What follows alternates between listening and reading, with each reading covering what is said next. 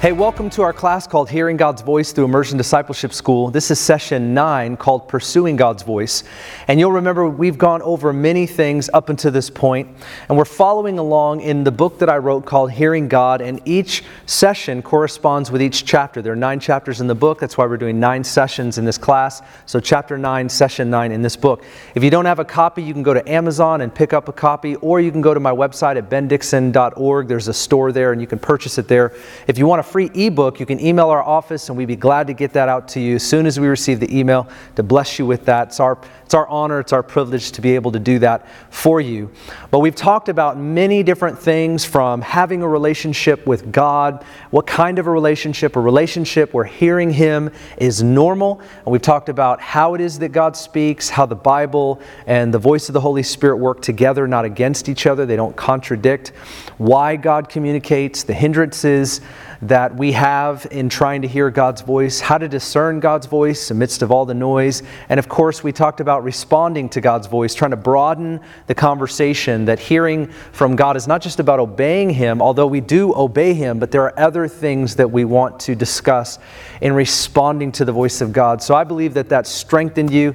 And as we step into this conversation called Pursuing God's Voice, I just believe that it's vital because we want to be a people that are marked by the pursuit of God's voice. That we're not just going with the flow, we're not just going with the crowd, but we are going with what we believe God is saying. First, in His Word, and then secondly, by the voice of His Holy Spirit. That's what this conversation has been all about. But how is it that we pursue His voice? What does a life look like?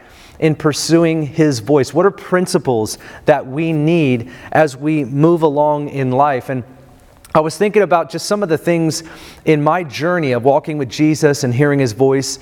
And something of a story that would even make sense is that when I was about 18, 19 years old, right before I met Jesus, I can remember that you know, I just graduated high school and I wasn't sure what I wanted to do with my life. And it's so funny because when you just graduate high school or you're right around that age, everybody in the world seems to come out of the woodwork and ask you the question, like, hey, what are you going to do with your life? Or where are you going to go to college? Or what career path are you going to choose? It just seems very normal for people uh, to just kind of pressure you with that, the, the big question about about the trajectory of your life. And I, I remember having that conversation multiple times. And like most, I had no idea what I was going to do with my life. I wasn't sure what I wanted to do, where I wanted to go.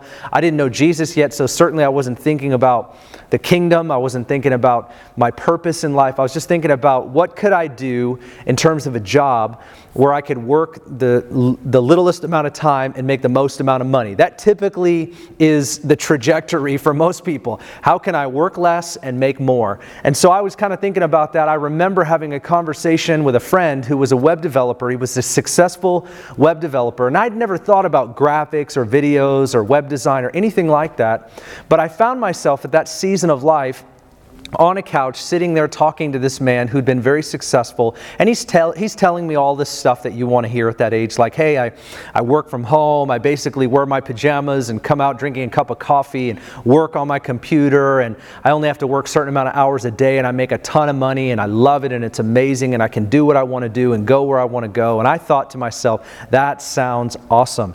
And so he said to me hey i think you would be good at this. I think you should do this. And i thought i think you're right. I, th- I think you're right and so within like two months, I'm signed up at a local college for classes in web design and web development because I had heard what he said, and based on what someone told me and how it seemed to me, how it felt to me, I pursued, I began a new pursuit of life uh, down that road to do what, what we were talking about. And it wasn't maybe like three, four months into the classes, I realized that this was not for me. I, I, all these students that were there were excelling, going far past where I was, and I just knew this is just not uh, where I'm supposed to be. And at the same time, it's when I actually met Jesus, and my whole life got turned upside down. I got changed, transformed, saved, delivered, and God set me on a new path. But I bring that story up to say this that often in life we find ourselves pursuing something in life based on what somebody tells us You know, a person could encourage us to, be, to go into the military. A, per- a person could encourage us, you know, to be a part of this or to be a part of that. And based on whatever motivations that are in our heart or however that counsel sounds at that time, a lot of, a lot of what happens is we end up pursuing things in life because of what somebody says. And I think that we've got to use that very truth, that reality, and say that we will be people that will be marked by the pursuit of what God tells us, where, that we're pursuing His voice, and then based on what He says, we're going to be pursuing life that He, that he te- teaches us and tells us that is for us, that our purpose, that our destiny, the things that He wants us to be about, that we will pursue those things as He speaks to us. We, we want to be people that are marked by that. And I was thinking about, you know, in the Old Testament, how there were many kings. You know, you have Israel and then you have Judah, you have the two kingdoms, and there were many, many kings. And as you read sort of the, the transcript of their life, the summation of their life as a king says that this king did right in the eyes of the Lord, or it would say this king did evil in the eyes of the Lord. And you find very quickly that there were really no kings in Israel that did right in the eyes of the Lord, and there were a handful in Judah that did do right in the eyes of the Lord. It was in the in the eyes of the Lord. Regardless of how people felt about the king, it was really about how their life was summarized in God's view. And I think it's a pretty interesting thing when you look at those kings and them doing right or them doing wrong, it's really all about did they pursue God's will, God's ways, God's voice? Did they pursue His voice or did they just pursue their own desires? Did they do what they wanted to do or did they pursue what God wanted to do and follow Him no matter what He said? And I think when you look at David, and God speaks of David as a man after God's own heart and I believe it's nine times, it might be eight times, it says that David inquired of the Lord. Now I find that fascinating. Here you are, out of all the kings of Israel and Judah, you have a handful that were right in the eyes of the Lord in the summary of their life. David's one of those kings. We have most, you know, scripture gives us most insight into his life as it pertains to a king. And one of the things that you can see multiple times is David inquired of the Lord. In other words, he pursued what God would say to him in the midst of a situation as he was a king. Now, David was a ruthless individual in my mind. He did not always follow the ways of the Lord, he did not always do what he should have done. He did some terrible things, some sinful things. We obviously have some of that recorded in Scripture. But above it all, God says about David that he is a man that is after my own heart, and he inquired of the Lord. And I don't think that that means that he was a man that was like me. I think it means that he was a man that was chasing after, that was pursuing after the very thing that my heart is after. He's pursuing my heart. And I believe that that is the thing that set him apart. And I think it's an encouragement to us to be the same kind of people that we see or read about in the life of David that God said, even above all of his sins, he said all of his other things, this was the thing that marked his life. He was a man that pursued the heart of God. He was a man that inquired of the Lord because God will not find a perfect person this side of heaven. He will not. He cannot. All of us have sinned and fallen short of the glory of God. All of us still, even though we know the Lord, commit sins. We still do things that we wish we didn't. We still have need of God's ongoing relational forgiveness, even though we have salvational forgiveness. But are we people? That are pursuing the voice of God. Lord, what do you say in the midst of what everybody else says? Lord, what do you want in the midst of what I want? Lord, what is your will in the midst of the things that I want to do? See, that sets us apart. And in this session, that's really what we want to focus on. Are we people that pursue the voice of God? And what does that look like for us? And there's some things that I want to share with you. And the first point that I want to make and we'll look at this scripture in Matthew chapter 4 in just a moment, is this Our dependence fuels our pursuit. Our dependence fuels our pursuit. To pursue the voice of God in our life, we must be convinced that we need His voice. Are you convinced? That you actually need God's voice in your life. Am I convinced of that? Because until I'm convinced I need His voice, I won't pursue his voice. We pursue based on need. If I can get by, if I can do just fine on my own, if I know what I'm doing and I know where I'm going and, and I don't stop and look up and ask the Lord, What do you want me to do? How do you want me to do this? Unless I have that need in my heart, I need you to tell me. I need to know what you want. I don't believe that, that we will be a people that are marked with the pursuit because dependence fuels our pursuit. We only care about what God has to say if we know that we need to hear what He has to say. Jesus modeled a life of dependence upon the Father. It was a pattern for his life. Uh, often we see even 13 times, I believe, in the Gospels, or over 13 times, Jesus would go up to the mountains and he would pray. He would seek the Father. Here's Jesus Christ, the Son, the anointed one, from the Father, sent from the Father, carrying God the Father's will and, and knowing what it is that he's called to do. And yet here he goes in the busiest time of his life into the mountains to pray and to be with the Father. The Bible says all night.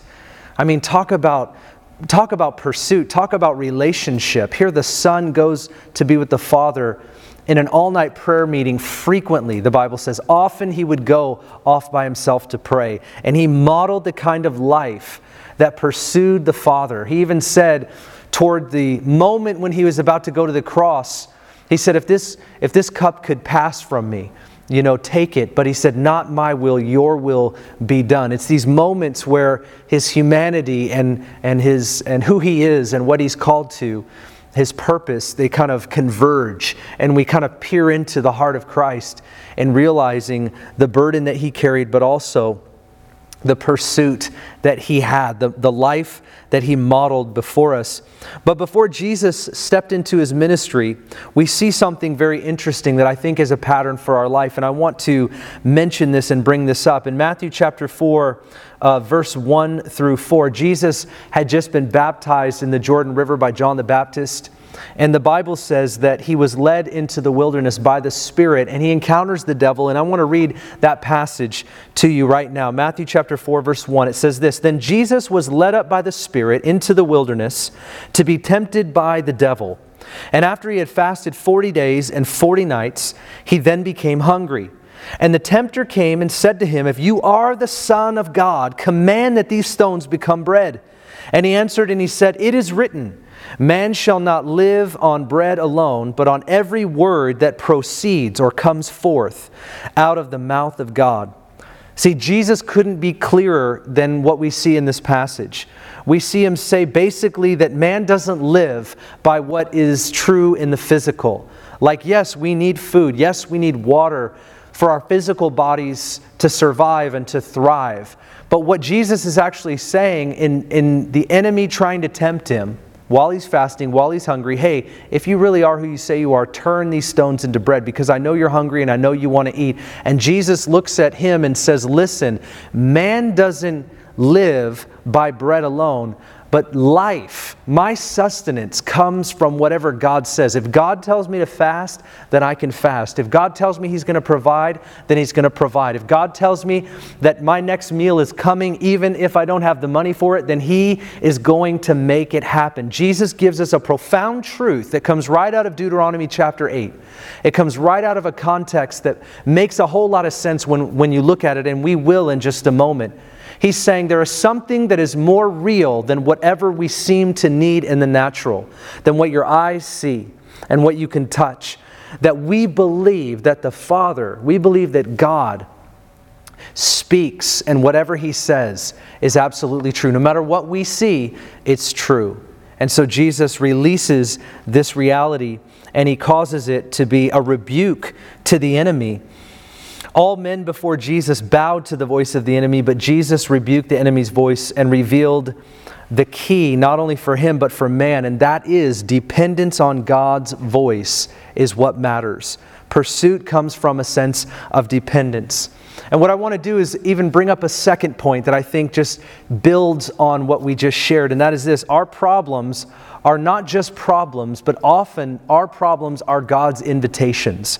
Our problems are God invita- God's invitations for us in life. And we'll see that as we follow the Matthew 4, verse 1 through 4, by tracing it back to Deuteronomy chapter 8, which is where that statement that Jesus brought up to the devil, that he spoke to the devil, comes from. In Deuteronomy chapter 8, Moses was giving his final message to the nation of Israel before they go into the promised land. We know that God had delivered Israel from bondage and slavery in Egypt. They were there for 400 years. We, we know this to be true. He delivers them, He brings them out into the wilderness with a mighty hand, and they are in the wilderness for 40 years. And this is a period of time where God is pruning them and shaping them and speaking to them and establishing His truth, the law that is written, all of these things that He does. And that generation that was alive for coming out of slavery and living in the wilderness, that generation is slowly dying off. And now there's a new generation that emerges. And this is the generation that's going to move into the promised land. After all of these years, the land that God had promised to his people, this new generation that didn't have to go through what the last generation went through, they didn't have to hear or experience what the last generation did and so Moses is giving like his final dissertation, warnings and blessings.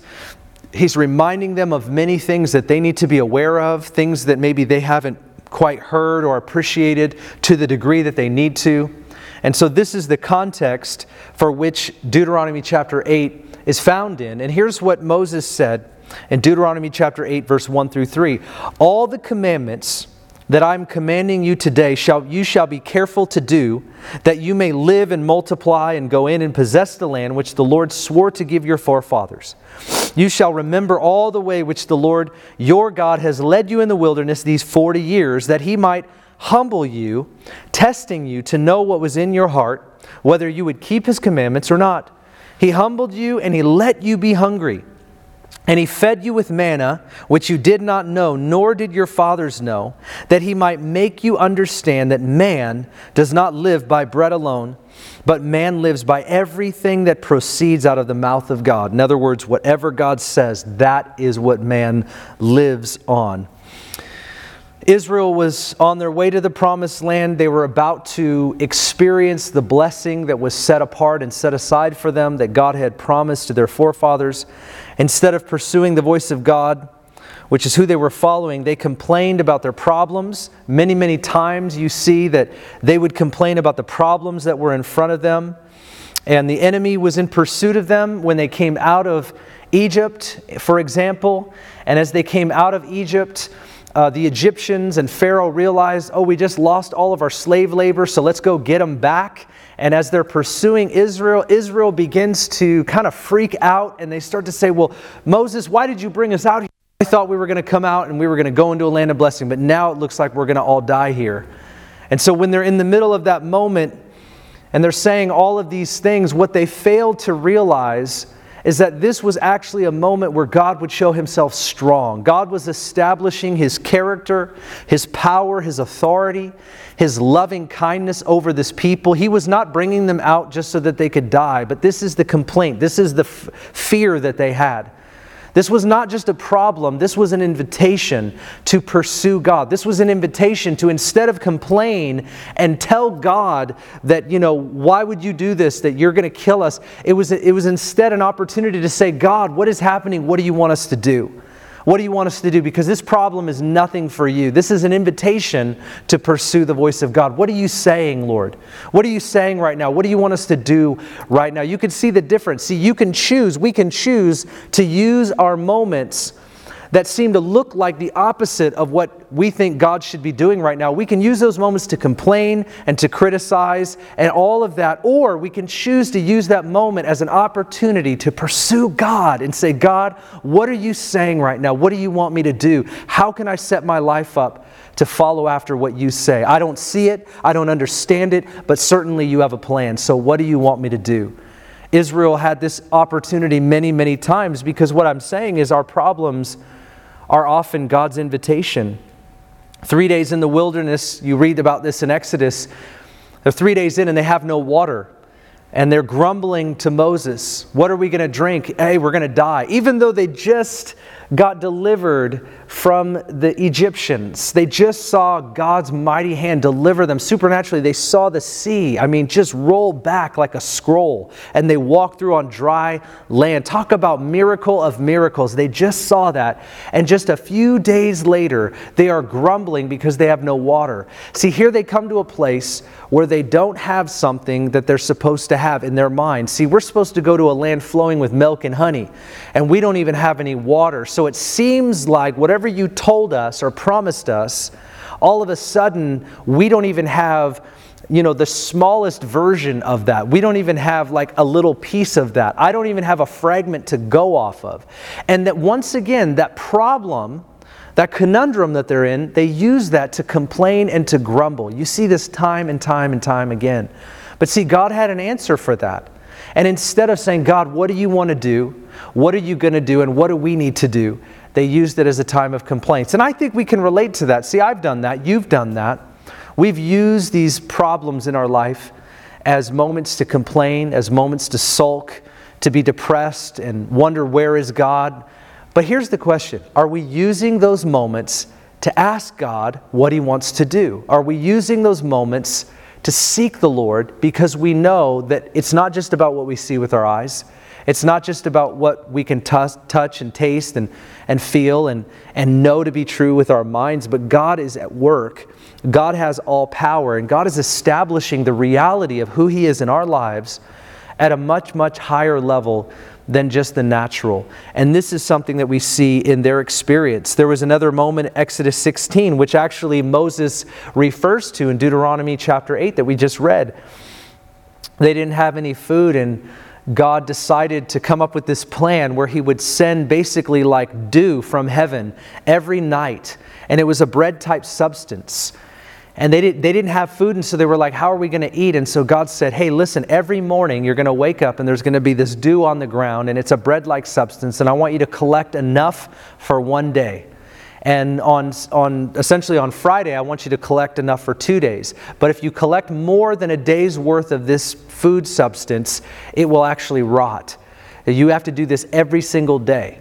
And so God spoke to them about his plan to feed them throughout their time in the wilderness. But it's amazing how they had to listen exactly to what he said. I want you to get up every day and collect enough for that day. And then on Friday, you can collect enough for that day and the Sabbath because I don't want you to do any work on the Sabbath. And so that's what they had to do. For years and years and years, they, had, they literally lived by what God said. That they trusted that at night there was going to be a bread type substance that would, that would fall to the ground that they could pick up and they could eat. And that's exactly what happened for them. See, that's how they can say, Man does not live by bread alone, but every word that proceeds from the mouth of God. See, there's no grain, there's no crops, there's no fields, and yet God can pour out some substance that will sustain them for 40 years. Man doesn't live by bread alone, what we can do with our hands, what we can see with our eyes, but by the word of God. If God says He's going to send bread from heaven, He's going to send bread from heaven. And that is exactly what He did. I remember I was in my office one time and I'm having a conversation with my friend. And my friend's telling me the problem that he has that with, between him and his wife and their family and things that they're up against, not between them and their marriage, but they're up against something, a real difficulty, and they don't know what they're going to do. And as I'm talking with him about this, I could see that it was, you know, it was a discouraging thing that they were going through. And he didn't know what they were going to do. But I remember this is literally at the end of our conversation what he said. He said, I am excited to see what God's going to do through this.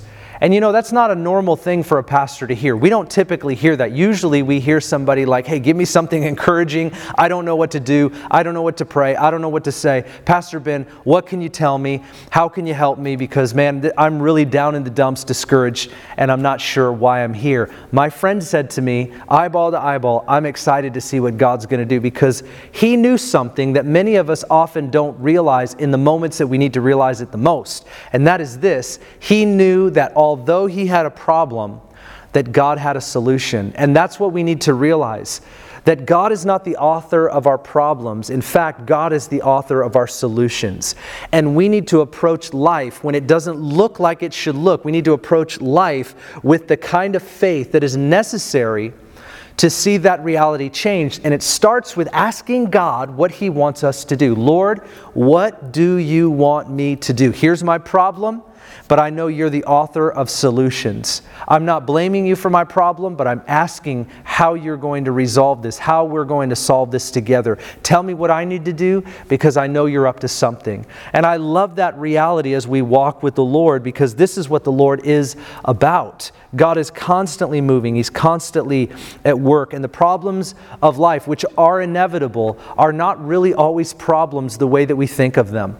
They're often invitations. Now, I want to talk to you just for a few moments about practically pursuing the voice of God in your life. And the first way that we practically pursue God's voice, we chase after, we run after, we inquire of, is that we pursue God's voice through the Bible. If we really want to know what God thinks about something, then we've got to be students of the Word. Not nominal, not, not just kind of as a hobby, but we've got to be people that know the Word contextually and practically, and that we're, we're constantly extrapolating the principles that matter for the, the time in which we're living, that, that many things that were written need to be understood as they were, so that we can remove the principles from that experience, from that time in which they were written, and apply them in the world that we live in today. We need to be students of the Bible. It is imperative that we have a daily relationship with God's Word. He wants us to know what His Word says. He gave it to us for the purpose of us knowing who He is, how He does things, who we are, what our purpose is, and we will find life's answers in the Word of God. So I think I want to encourage you that you need to make a plan. I mean, I don't think that, uh, you know, promising that you're going to read the word and having good intentions, they don't work. You have to have a plan. Every day I, I, go through the life journal plan, and that's just what I do. And so I think you need to know what you're doing. Tomorrow it can't be random. What are you reading tomorrow, and the next day, and the next day, and the next day? What is your decision for the entire year? What are you reading through? Knowing that is vital to you pursuing the voice of God ahead of time that as you saturate your life with the Word of God, you will find answers that you de- definitely need as life continues to happen. The second way that we pursue God's voice in our life is we pursue God's voice through prayer and through fasting. Now, obviously, prayer and fasting aren't exactly the same thing, but they, they are together. You know, I, I, think most of the time, two thirds of the time that fasting is mentioned is always mentioned with prayer, which is why we kind of couple it together because they really are together. But it's, it's vital that we don't just look at this as a discipline, but we look at this as a relationship. First of all, we want to seek God as Jesus told us to, Matthew chapter 6. He said, When you pray, go into your inner room and shut the door behind you and pray to your Father who sees in secret. And, and He sees in secret, but He will reward you openly. We need to have something with God in terms of prayer and fasting that nobody else is invited into. It's that secret place relationship with God. We need to cultivate that place of prayer where we're seeking God, we're talking to God. It's regular, it's daily, it's not just in response to difficult times. We are constantly and continually cultivating the kind of relationship that pursues His voice in a daily fashion. Now, also, I would tell you that fasting is vital, fasting is important. I think we need to be people that fast once a week. But I also think we need to be people that fast as the Spirit leads us. It's a both and.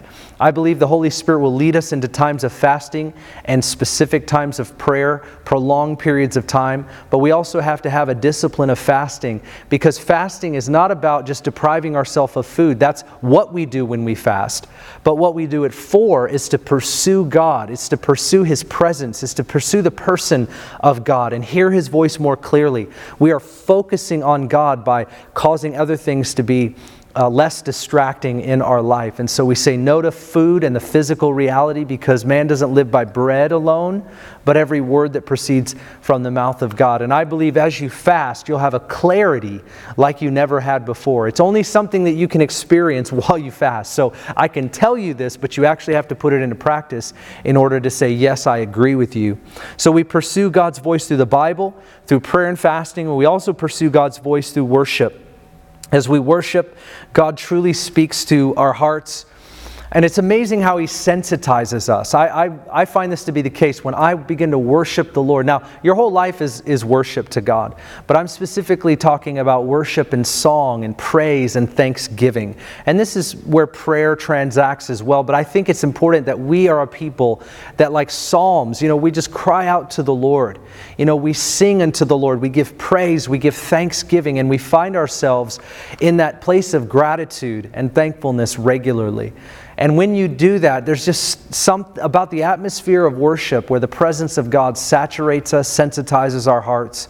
And we will find that as we thank God for what is true and what was, we will begin to hear Him for what is. It sets us up into a context where that becomes more and more regular. And the final encouragement that I would give to you in pursuing God's voice in our life is to pursue God's voice through daily asking. I ask God to speak to me and to give me help in the midst of like daily decisions or even like when I go into a meeting. I, I, ask God fairly regularly, if not all the time, but mostly regularly, Lord, help me to, to see what I need to see, help me to say what I need to say, help me to not say things where I need to be careful.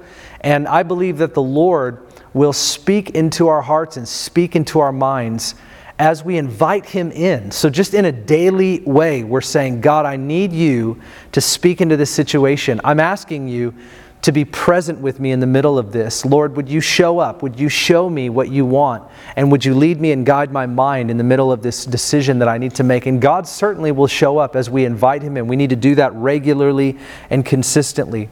As I close our session today, we talked about several different things. And I hope this practical part was was helpful. And I believe many of us know these things, but, but really it's not about knowledge, it's about practicing them. I want to I wanna close by looking at the questions in the book. And we do this every, every session for this class because I think we want to ask these questions. And I want you to ask these questions to yourself. And if you have time to write these answers out, I believe it'd be very important and helpful for you to do that, especially if you're in a group setting and you can discuss these the answers to these questions. But here's the first question. What does it mean for you to depend on God's voice in your life? What does that actually mean? What does that look like for you practically? And we saw what it looked like in Scripture, but for you personally, how would you answer that question? Question number two is when problems occur in your life, do you tend to blame God or do you tend to seek God? See, if you tend to blame God when the problems occur, I can guarantee you that you're not pursuing His voice because you're already basically shutting what He might be saying by telling Him what you think. Instead of telling God what you think, it'd be important to ask God what He sees, what He's saying, and what He's doing. But do you blame God in the middle of a problem or do you pursue God? This needs to shift if you're going to be a person marked by the pursuit of God's voice in your life. Number three, what is your daily Bible reading plan? If you lack this commitment, what is your next step to ensure that your pursuit of God's voice is sure through the Bible? What, what are you doing to read the Word, study the Word, be a person marked by the pursuit of God's voice through the Word? Do you have a plan? If you don't have a plan, practically speaking, you need to do that right now. You need to make a decision. I'm going to read the Bible every day, and here's the plan that I'm going to use. I use the Life Journal plan. You can find it on the YouVersion of your Bible through an app, either Android or iPhone. There are many other plans that you can that you can use. So we, we have many we have an abundance of plans. So use one, doesn't matter which one, just make sure you're reading the Word of God every day. Number four, how will you respond to and pursue God throughout your life? Are you inviting God into the situations of your life? Are you inviting God into the moments of your day? And if not, begin to do that and watch how you'll see the voice of God come to you at those moments that you just have already asked Him to show up. He will show up. And then, of course, our final question that we ask every week what encouraged you most about this chapter? And how will you apply this to your life to be a person that pursues the voice of God in, in your life? This is what we want. This is what we're after. Lord, make us a people marked by the pursuit of your voice. Let me pray for us as we close our last session to this class. Father, I just thank you right now for everyone that's participating in this class, whether they're um, in a group or or some they're doing a class at their church or even just watching by themselves. I, I just pray, God, that you would compel us, convict us, Lord, I pray that you would encourage us to be a people that are marked by pursuing you, that we would desire to hear from you in every situation of life, whether it's easy, whether it's difficult, whether it's what we want or not what we want. I, I, pray, God, that we would constantly inquire of you, just like we looked at David and how he was a man after your your own heart. Make us a people that are constantly pursuing your heart in all things. And we thank you, Lord, that, you're, that you do. You speak to us throughout our day, throughout our week, even when we're not listening. Help us to be people that are listening, that have ears to hear, that have eyes to see. We love you, Lord, and we thank you for what you're doing. In Jesus' name, amen. God bless you guys, and I look forward to our next class together.